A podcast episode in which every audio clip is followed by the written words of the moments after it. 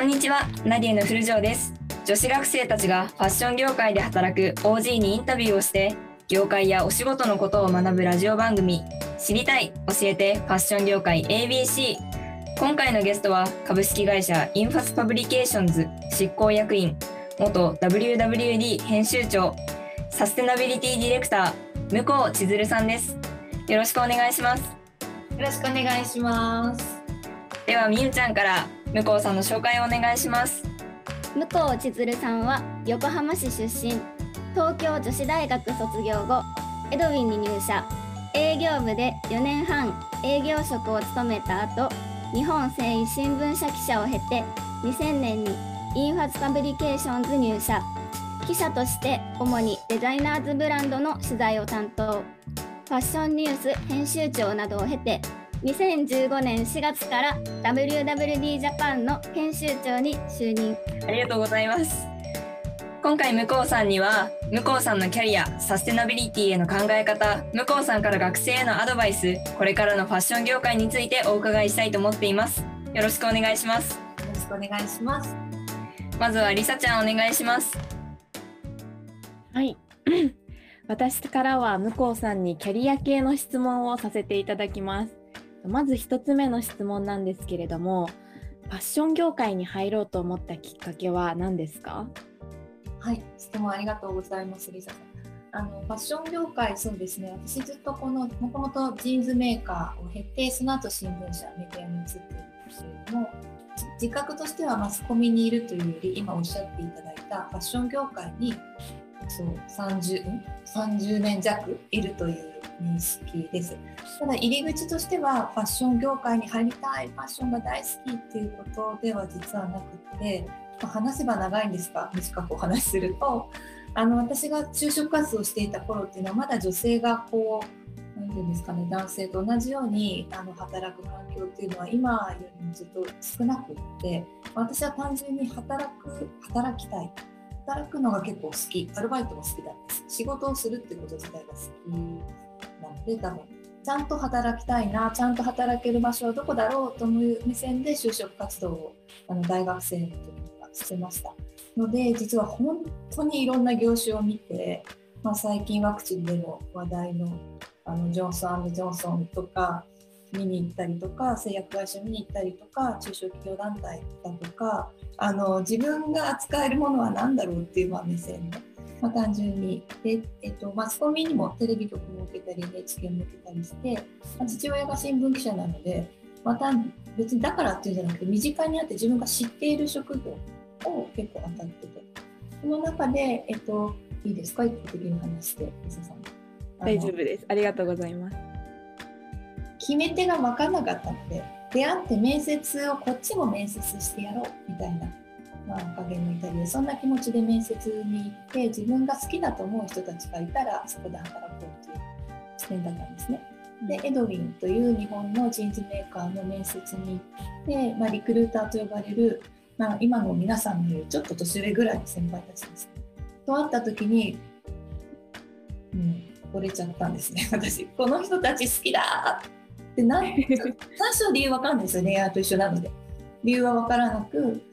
この人たちと働きたいって思って即決したっていうのが初めの一歩なので、まあファッション業界に入るというより今もそうなんですがファッションを仕事にしている人たちが好きででその人たちと一緒に働きたいと思ったのがファッション業界の入ったきっかけでした。ありがとうございます。の先ほどもおっしゃっていたように繊維新聞社 WWD ということで記者のマスコミ系のお仕事を中心にされているということだったんですけれども、最初のエドウィンは営業職だったということなので、うん。私たちでリサーチをしている時に営業職から記者に行くっていうのはうん。すごく仕事の内容が変わったんじゃないかっていうふうにこう話が盛り上がったんですけれどもエドウィンから繊維新聞社 WWD に行く時になんかここが違って面白かったとかこういうことが大変だったとかっていうのはありますか？すごいなんか本質を聞いてくれてるなとは思うんですが、まあ、そうですねその人たちが好きだと思ってその人たちの仕事に触れていく中でこの人たちのことを逆に伝えていきたいっていうふうに視点が変わってきた。その人たちと働きたい。だからジーンズを一生懸命売る。それもすごく楽しかったんですね。ちなみにジーンズってほとんどが青でほとんど太さもそんなに変わらないじゃないですか。うんうん。でもそれが例えば1センチ足の太さが変わると売れ筋って全然変わるんですよ。でその、それが何でだか分かるか？これが分からないと営業としては一人前になれなれないぞみたいな前先輩に言われて分かんなかった最初は。そのシーズンとかその時とか、まあ、その人の生活とかによってやっぱり心地よいフィット感ってあってその心地よいフィット感って今言ったように時代とともに変わっていくんですね。それがつまりトレンドみたいなことなんですけど、まあ、そういったことを逆に伝えていきたいこう洋服を作ってる人を伝えたいし洋服ってやっぱりこの社会の、えー、と流れとか人の気持ちを反映しているものなのかそれを伝えたいと思ったのが、まあ、移ったきっかけなので、まあ、軸としては自分の中では変わりないんですけど、まあ、伝える側にあの移ったっていうか、うんでしょうか？はい、ありがとうございます。軸はずっとこうファッションをなりわいにしている人たちと一緒に働きたいっていうところはブレずに一貫していたっていうことですよね。はいありがとうございます。と次3つ目の質問なんですけど、はいと WWD の編集長はもう幅広くてかつすっごく深いファッションの知識が必要なんじゃないかなって思ったんですけど、とどのようにそういう専門的な知識を身につけたんですか？それは今でも身についているかどうかは私も正直不安です。ただ自分が作り手デニムの作り手だったり売りで売り手だった時に私から見ても業界誌の皆さんって現場のこと全然分かってないって思う口がたくさんあって なんか結果私たちがやったことを、まあ、記事にしているけどここのなんでここにこれを並べたか真意は分かってないじゃんってちょっと思ってた。だから多分私もずっとそういうふうに現場の人たちからは、まあ、と思われてしかるべしだと思ってるのでもうとにかく謙虚な気持ちで「なんでなんですかそれはなぜなんですか?」と問い続けて教えてもらい続けるしかないのでそれがまあジーンズだけだったらよかったけどおっしゃっていただいたようにまあファッションショーの取材から例えばランジェリーワコールさんに行くブラジャーの取材をする、ブラジャーなんてパーツがたくさんあってそれの仕組みなんて勉強しようと思ったらもうもう高額な世界に行ってしまったりとか、まあ、今だとテキスタイルの世界は科学の世界に近くなってきてたりするので、まあ、とてもじゃないけど全部自分が習得してるとは思えないけどそれ言ったらダメなので 責任なのであの本当に聞き続ける教えてもらい続けるでそれをアウトプットし続けるっていうことだとはうんすごく真面目なことになっちゃいますがはい、全然大丈夫しか。ないかなと思ってやってます。ありがとうございます。とこれで私からのキャリア系の質問は終わりで、今度は若ちゃんにバトンタッチしたいと思います。ありがとうございましたあ。りがとうございます。はい、じゃあ次はサステナビリティのお話についてお話を伺いたいと思うので、はい、若ちゃんお願いします。はい。えー私からはサステナビリティについていくつか質問させていただきます。よろしくお願いします。お願いします。えー向こうさんといえば、この4月から WWD ジャパンのサステナビリティディレクターに就任されましたよね。このサステナビリティディレクターというのは私は初めて聞いたんですが、どのようなお仕事なんでしょうか？若子さんとお呼びして、若ちゃんってみんなに言われても、若、若、若園で若ちゃんです。若園さん、あ、若園さん、若ちゃん、ありがとうございます。若ちゃんさん。えっと、そうです。どういう仕事か、さそうですね。会社にあのお願いをして作ってもらった肩書きです。ので、まだこれを名乗っている人というのは、えっと、似たようなものはあるかもしれないですが、メディアの中で、えっと、名乗っている人はほとんどいない。国内にはまずいない。海外だと、今もそうかどうかわからないんですけど、サラメワさんという、まあ、防具のあの記事を書いていたりした方がいらっしゃるんですが、彼女がおそらく今、サステナビリティディレクターも名乗っているのかな、多分と思っています。ので、じゃあ何をするのかなんですが、つまり自分で仕事を作るといいますか、あのこれをやってくれっていうふうに会社に言われてより、私はこれをしたいのでこのそれに対してこの肩書きをくださいというふうにお願いをしたので、まあ、これから作っていくところではあります。ただあのその今申し上げたような何をしたいかっていうところだとこれはもう最初にリサさんが聞いてくれたファッション業界を仕事にしている人たちのためにというかその人たちに惚れてここに入った私が彼らがやっぱり大好きなんですけど最近ちょっと元気なくて。やっぱ自分たちが作ってきた服が世の中にこう悪い環境の問題にあの悪い影響があって環境に負荷をかけているですとか、まあ、大量生産大量廃棄という言葉ですとか決してポジティブな面だけでファッションが語られないことが増えていて、えっと、元気だった大好きだったみんながやや元気。でこの人たちがこれからも輝き続けるにはどうしたらいいかっていうふうに考えました。でその時にやっぱりこのものづくりものの売り方っていうことをサステナビリティを根底に置いたところに思い切ってシフトをしないとこれはあの輝き続けることはもう無理だろうと思ってます。でそれを、えーと、そうは言っても言うは易しで今までやってたことを変えるっていうのは大変なことでそのためにはやっぱりまず情報が必要ですね。ので私はその皆さんがサステナビリティにシフトものづくりにシフトしていけるような、まあ、情報を提供この言葉難しいんですけど正しい情報を提供していけるようなこれは正しいのか正しくないのかってことを判断するという意味でディレクターを戻っています。あの正しさって本当によって特にサステナビリティにとって答え正解は難しいんですけれどもあのこれは本当に人の世の中に人と地球の豊かさにつながる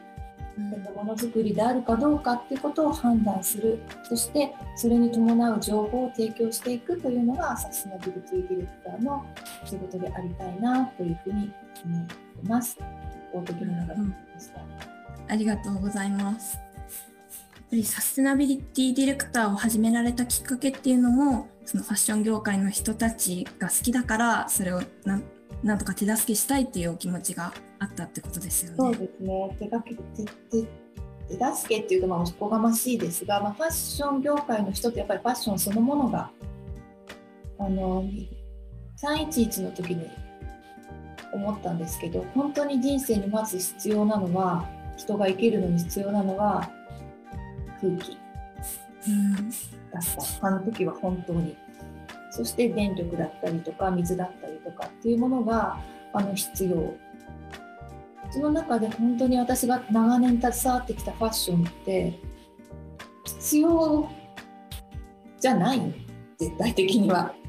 うん、特に嗜好品と呼ばれるジャンルなんですね。あの医療にもいろいろがあって、まあ、自己表現のためのファッションからもちろん裸で歩けば捕まってしまうのであの実用品としての医療と2局面あると思うんですが私が携わっているのは主に前者の、まあ、嗜好品だったりあの楽しみとしてのファッションの方なのでそこの部分は絶対的に必要では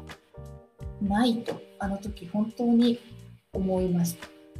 でも必要だともやはり同時に思って、うん、でもでも必要でも1週間後ぐらいにちょうどその時東京コレクション